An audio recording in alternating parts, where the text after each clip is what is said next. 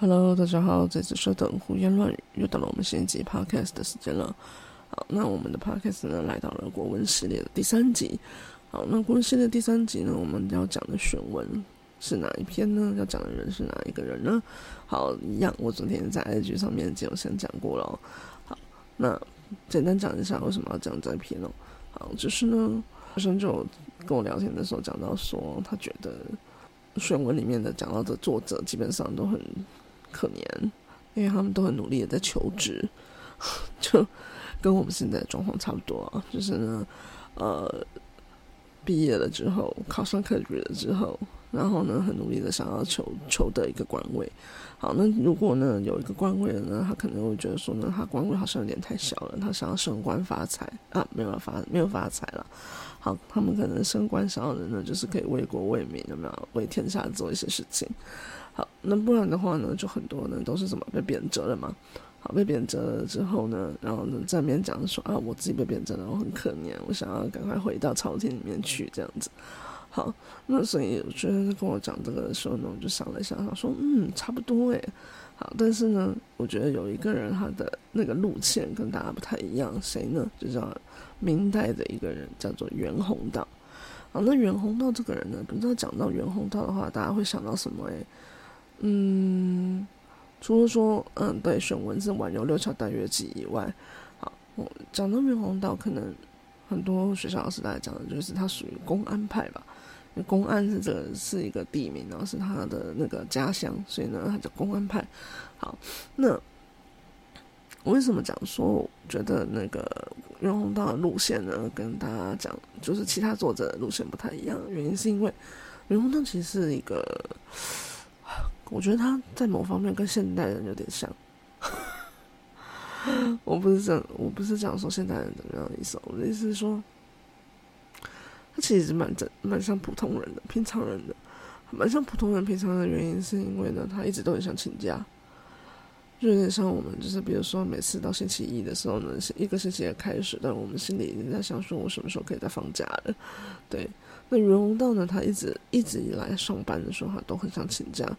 比如说因为他小时候呢，就你知道我们的那个作者啊，就是我们选文的作者基本上都是那种什么家庭里面本身呢他就已经是一些书香世家，好，或者是家里呢是一些地方上面的有名望的家族这样子。好，那所以从小的时候呢基本上就已经经过训练了，所以都非常具有那个文学修养啊，然后天赋很高啊之类的这样子的感觉哦。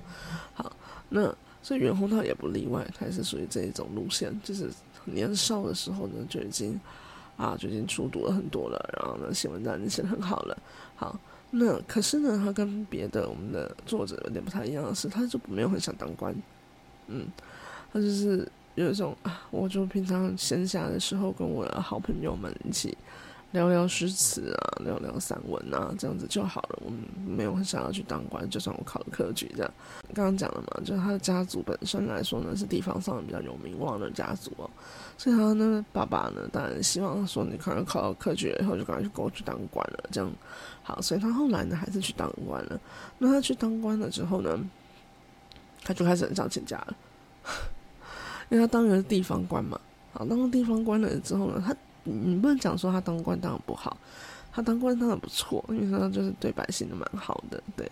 好，那只是说呢，他就是一直很严实啊，一直都很想请假，一直很想躺平这样子的感觉哦。好，那但他每次请假都就是一直请假，一直没有被批准，大概请了3次左右这样子。当地方官也是很麻烦的嘛，因为是行政职嘛，所以呢就很多很多啰嗦的事情了。好，那所以呢，他就讲说他想要请辞。好，那就他想要请辞呢，但请了3次呢都没有被批准。他老板就想说，你这人那边乱七八糟，不知道为什么要给我请假，好不容易把你拖来当官了，然后呢你一直在那边吵。好，所以就一直不准。那就后来呢，他好像得到了，就是他好像得了疟疾，很严重，然后一病就病了5个月。然后病了5个月了之后呢，他就说，你看我疟疾病得那么严重，然后我后遗症。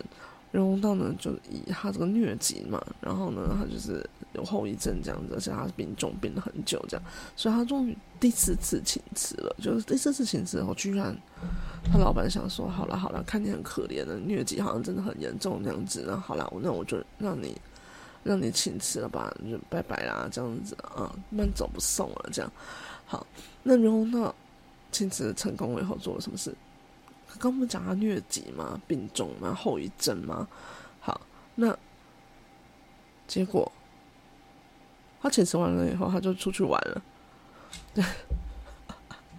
他请辞完了以后呢，就开始到西湖啊、什么什么、啊、哪里啊这样子去游玩。那刚刚讲到 keyword 的嘛，西湖，所以西湖就是我们晚游六桥带月季的那个啊事发地点啊，不，晚游六桥带月季的那个。讲到的地点呢、啊，好，那所以袁宏道就是请辞了以后呢，马上快快乐乐的出去玩了。好，那出去玩了之后，不仅出去玩，而且他还写了很多游记，就是像比如说《晚游六桥带月记》就其中一篇呢、啊。虽然我个人觉得他其实有一点点不太像游记，然后那不重点，等下讲。好，就是所以对他呢，就是请辞了之后，他就开始去各个地方玩，然后玩他还要写游记，那。大家都这样想，就是这有点类似什么意思？就是有点类似说，哎，你呢就是装病啊，不能讲装病，不好意思，就是你请了个病假。好，你请了病假了以后呢，结果呢就出去玩了。然后你出去玩了，重点你还打卡，然后你还上传照片，然后呢还讲说哇，我今天去哪里玩了，好开心哦，什么什么之类的。嗯，被抓包。好，所以他就这样子在西湖里面玩了之后呢，然后啊他就怎么样了？他就被他哥抓回去当官了。好，这边要讲一下，就是袁宏道哥、他哥跟他弟，他们三个人俗称三元。好，就是他啊，俗称三元。那三元的话呢，就是都是属于公安派的代表人物。那其中我们比较常讲到的还是袁宏道，因为相对来说，因为他的那个《晚游六桥带月记》是我们的选文，而且他呢，就是主要以。很明显的以公安派的，就他提出了公安派的主张哦，那行文的来讲的话呢，就是公安派的路线这样。好，那所以你看嘛，他请了病假了以后，请辞了之后呢，然后就出去玩耍，然后所以就被哥哥抓回去当官了。不过后来当了官呢，就是相对来说就是一个怎么讲，不能讲钱多事少离家近，至少就是比较闲。对，是个闲职闲缺。好，所以他过得其实蛮开心的，后来啦，就比他之前当地方官的时候这样子。好，那我们刚刚讲到公安派，所以公安派到底在干嘛？好，公安派来讲的话呢，老师们讲的时候一定会讲到他的主张叫做读书信灵不拘格套。好，读就是单独的读，书抒发的书。好，读书信灵呢，基本上可以理解的就是他呢就是认为啊，你在行文的时候呢，就要抒发自己的个性，然后抒发自己的个人的想法。好，然后不需要被拘束在固定的格式里面。好，那这个呢，感觉好像很厉害。就是我为什么说感觉好像很厉害？因为它相对来说的话，在我们的那个中国整体上的文学状态里面，它是一个很特别的一个流派，它是很特别的一个派系。那它提出来的相对来说，哦，好像很平易近人诶，没有像别的很多流派来讲，好像都讲得很高大上这样子。好，比如说尼古派跟唐宋派。什么叫尼古派跟唐宋派？就是跟袁宏道一样，是明代的。另外两个的文学流派，一个叫模拟古代的东西，一个呢，他推崇的就是唐宋时期的文人的文章。好，那我们所熟知的唐宋古文八大家这个称号呢，也就是明代的唐宋派给出来的。好，那所以问题就来了。我刚刚讲公安派所提出的读书信灵不拘格套，好像很平易近人嘛，很酷嘛，好像就是相比起其他那种都讲高大上的啊，都讲说哦，你看像模拟古代的，一定要跟古代的很像啊，一模一样啊，最好啦。而且呢，那个古代的超古的，你看就是文必秦汉，他认为先秦两汉的时候的文章才是最棒棒的，所以你模拟的时候也要模拟他们。好，那所以其实你可以理解成一个就是什么，我们现在反过去看，我们会觉得说哇，他在就是袁宏道他们的整个公安派的主张很特别，那你可以想一下，就是他就是时代背景下会提出来的一个主张。为什么呢？因为你在同一个时代里面有尼古派跟唐宋派的两个流派，那他们都强调的是要模仿古人，或者是要以古人的文章为借鉴。好，那一定会有人反对，因为什么？因为不管是任何意见，一定会有人持反对意见的嘛，对不对？好，那所以一定会有人反对。所以袁宏道他们这个公安派来讲啊，他讲的这么的特别，他一定是什么？他就是觉得尼古派跟唐宋派很怪啊。他觉得为什么我写东西一定都要跟古人比呢？我难道不能写我自己想写的东西就好了吗？好，所以这是他们提出自己的主张的一个原因。它是在那个时候、那个时代背景下一定会发生的事情。好，这是属于公安派的一个状态哦，就是他认为的是，反正我爱写什么写什么。好，那我不受控制，也不受拘束，讲白一点就是这个样子。好，那所以呢，所谓的不受限制、不受拘束是什么意思？就是我写文章的时候呢，我要写的长短由我自己决定，我要写的内容由我自己决定。好，那我写到哪里，断在哪里，由我自己决定。好，就有点类似像什么呢？它甚至就是像它的篇幅通常都不长嘛，就是因为我刚刚讲了，它几乎就是想到什么写什么。所以他在讲完他自己想讲的话以后的那篇文章大概就结束了嘛。好，而且他也不一定需要讲什么大道理啊，对不对？好，那有点类似什么东西呢？我每次看《婉柔六甲大月记》的时候，我都有一点觉得，他就有一点像学生们在写联络簿上面的那个札记，就是你知道国高中有那个嘛，尤其是国中，就是联络簿上面基本上都会有一个小格，像生活记事啊、札记啊，那有的老师呢，可能就会开出那个特定的题目，就比如说啊，你今天的生活杂志你要写什么类别的这样子。那当然很多的基本上就是没有开嘛，就是讲说你自己生活中要写什么就写什么，所以就有很多人写的很流水账。那或者是说呢，有的人写稍微好一点呢，他可能就会把那天里面呢特别的事件写一写这样子。好，然后呢，如果老师没有限制的话呢，很多学员比较偷懒呢，他的篇幅就很短。那有的人呢，他可能比较喜欢分享，那他的篇幅就比较长，可是就是很可爱的一件事情嘛，就是没有什么限制的一件事情。所以你可以想一下，就是袁宏道他们大概就有点类似这样，或者是呢，他就是有一点类似我们现在的什么，我们现在的比如说像 IG 的限动啊，或者是 IG 的贴文啊，就是你想要讲什么你就自己讲一讲，你很喜欢跟大家分享的话，就有那种人限动点开超级多则的，每隔几分钟就发了一则的那种的，或者是说呢，他一天呢就发一则，然后那这种概括了一下他那天到底干嘛了，做了什么事情了这样子。好，反正意思就是说他相对来说很自由，他没有什么好管你的，说你可以这样，可以不可以这样子什么的，没有，都没有。好，那所以袁宏道他们这个公安派呢所造成的影响是什么呢？就是到明代晚期的时候呢，就出现了一种东西叫做小品文。那小品文呢，其实延续到我们现在哦。所以小品文的意思就是这样，它篇幅通常比较短，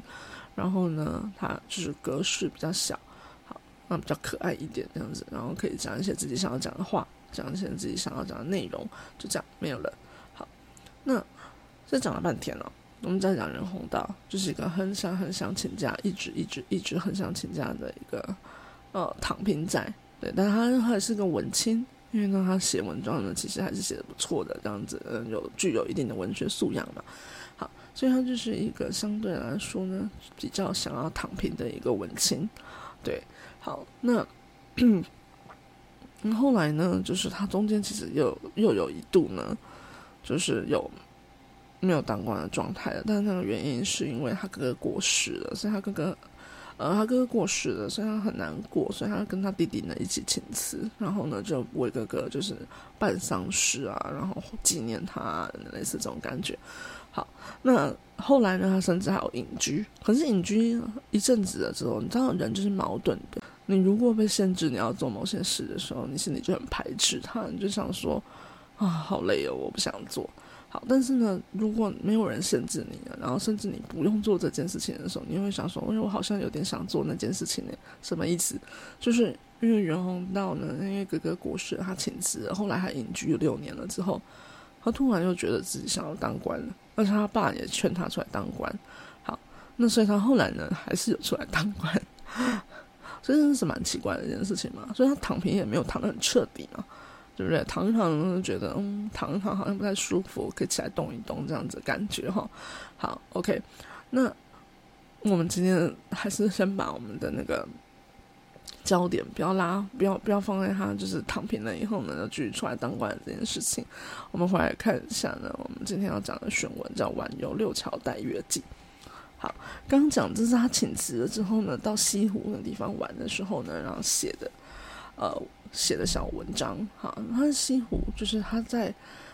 去了之后呢，写了非常非常多篇有关于西湖的，就是整个就是在记录他在西湖那边玩得多开心。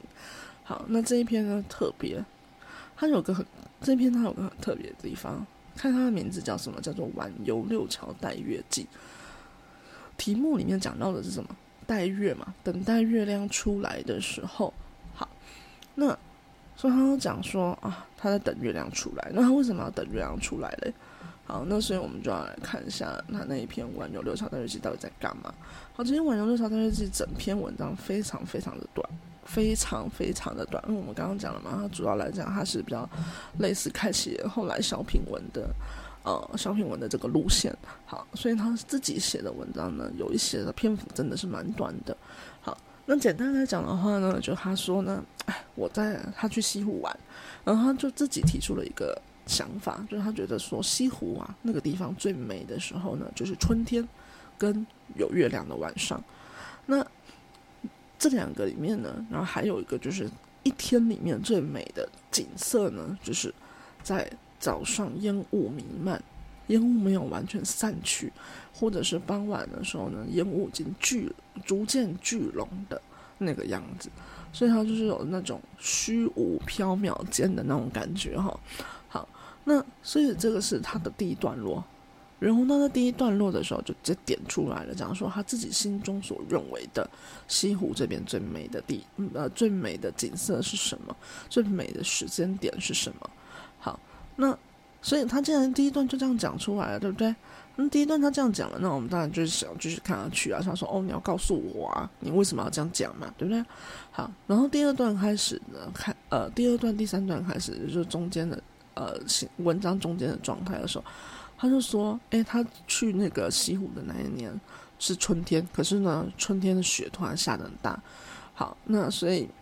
大家都知道嘛，梅花就越冷越开花嘛，对不对？好。”那他就说啊、我来的这一年呢，那个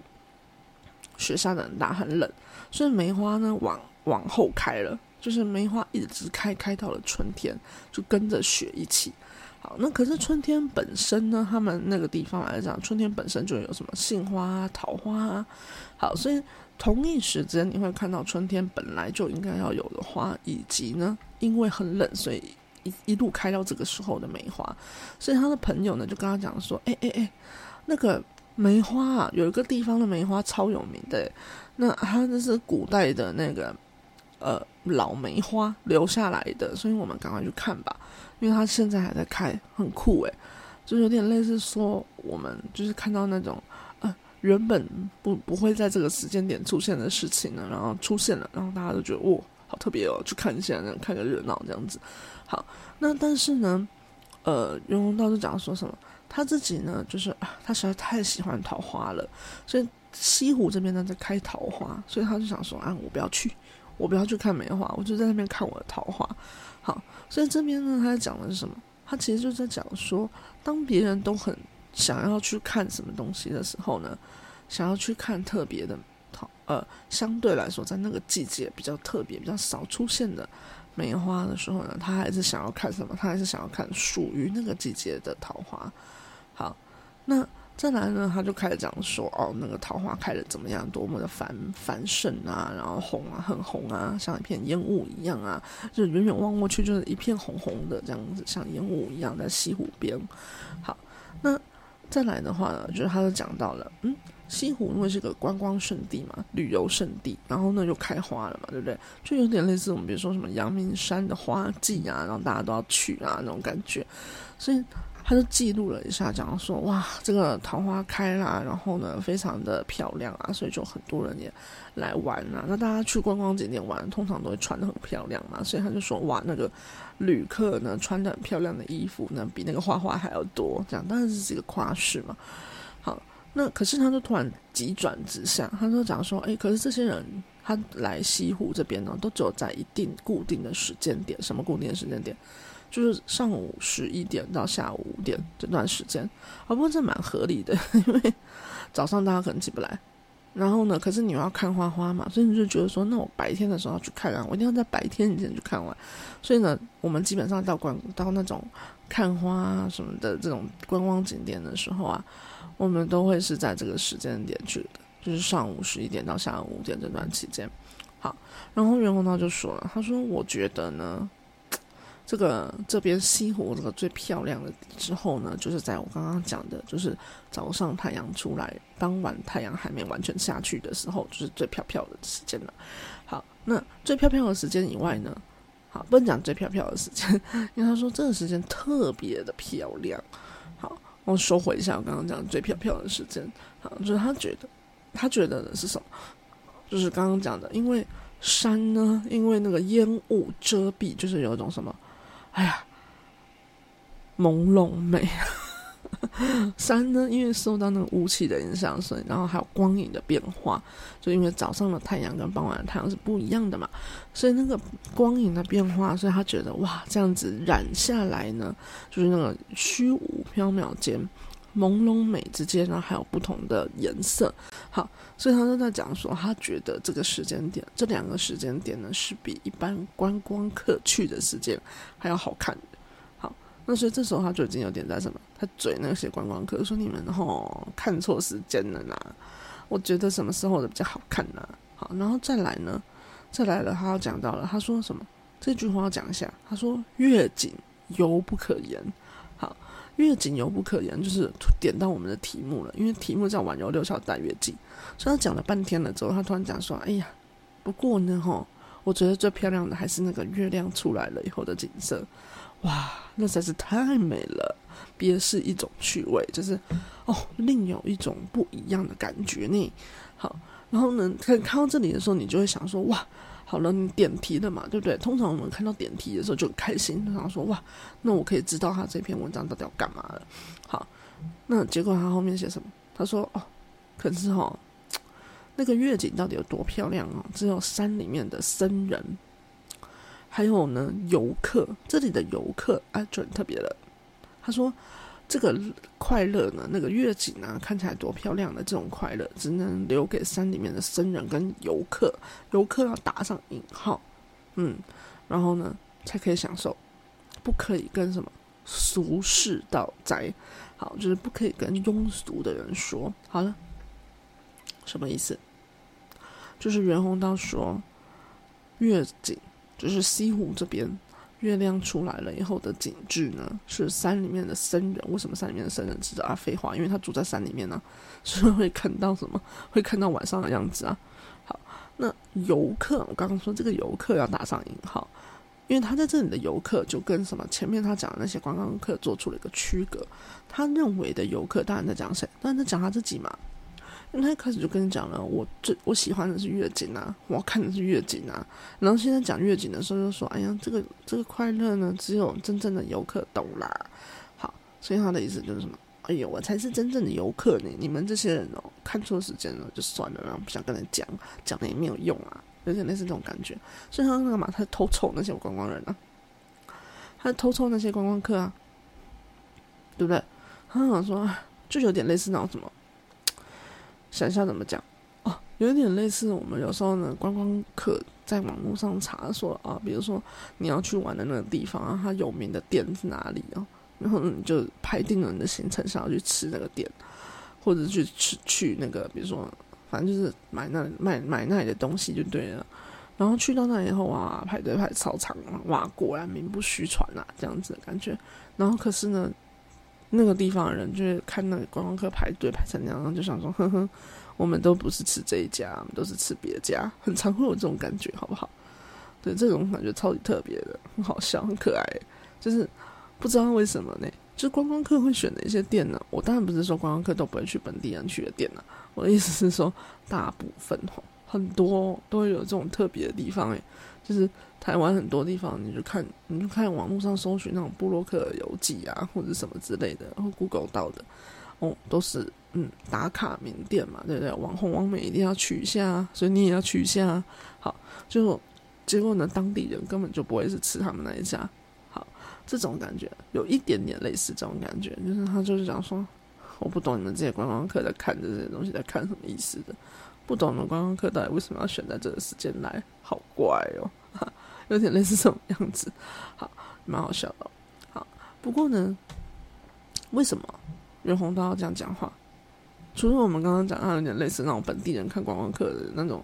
觉得观光客是小笨蛋那种感觉呢以外，为什么他要这样说呢？我们可以换一个角度来看，洪安派提出的读书杏林不拘格套是他在那个时代背景下会提出来的主张，因为既然他要跟别人做区隔，他不认同其他两个文学流派提出的主张，他要提出他自己的看法，提出他自己的主张。好，那所以那是他那个时代背景下一定会出现的主张，只是我们刚好袁宏道这个人提出来，而我们呢现在选文选他的东西。好，那他既然在讲读书杏林不拘格套，那他是不是一定要跟别人不一样？对吧？大家听懂我的意思吗？就是你如果在提出自己的见解的时候，你已经很明白的告诉大家说你跟那个时代的其他人是不同的，那你在写文章的时候，你一定会想要写一个跟那个时代其他人写的文章是不一样的嘛，越不一样越好嘛。如果你都标榜你自己是跟别人不一样的，你怎么可能还能做跟别人一样的事情呢？这样大家理解吗？这是另外一种思考的角度啊，就是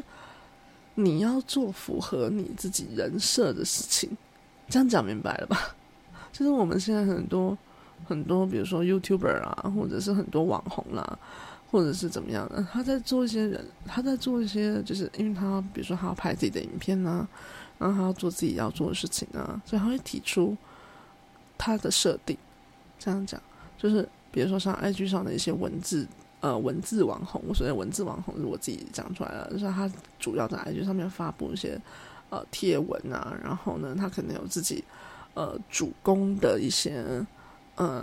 类别文类，或者是说他提的东西跟某些事情相关，好那样子的感觉啊。所以你既然有一个自己的人设，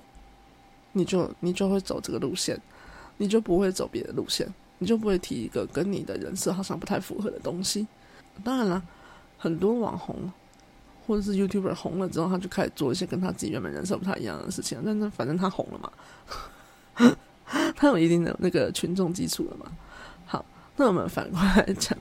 就是在还没有自己一定的或者是自己的群众基础还不够稳固之前，你因为就是你做了一些设定，你设定说哦，比如说我是 3C 产品的测评的 YouTuber， 那你大概主要基本上前面在做的事情大概都跟这个相关嘛，或者是说你就是那种你要写你专门就是在探店的啊，写实际的啊，那你前期你还没有自己的群众基础的时候呢，你一定会做这些事情嘛，因为你已经讲出来说你要做的事就是这个了。好，那所以我们以这个理解方式来理解一下的话，袁宏道就是这样啊，因为他既然已经提出了他的主张叫读书杏林不拘格套了，他想写什么写什么，没有一定的主轴，没有一定的要求，没有一定的格式。好，他开心怎么样写就怎么样写，我今天呢写很短也好，我今天写很长也好，反正没有人能够管我，因为我自己想讲什么写什么就这样子。好，那所以这就是他既然设定了他这个人设，他就要去完成他的人设，对，他就要去符合他的人设，做符合他人设的这件事情。好，所以他写文章当然就会是这个样子，他不能讲说我要读书杏林不拘格套，然后我写文章呢又要跟之前的人一样啊，写的就是哎呀，我来西湖这边玩得多开心呢，然后呢我看到这些西湖这边的人啊，然后跟着我一起在这个地方啊，我们共享了这片美景啊，这样子感觉就很无聊嘛，就不太符合他那种读书型的那种飘飘然的感觉嘛，对吧？好 OK， 所以这是我们的晚游六朝带月记。所以总括一下就是晚游六朝带月记，月亮好像是重点，但他其实没有写月亮，因为他要做区隔，他要嘴别人说，你们这些俗人，我才是那个真正会看的人，来符合他的人设。好，这样就很简单了吧？那今天就这样，拜拜。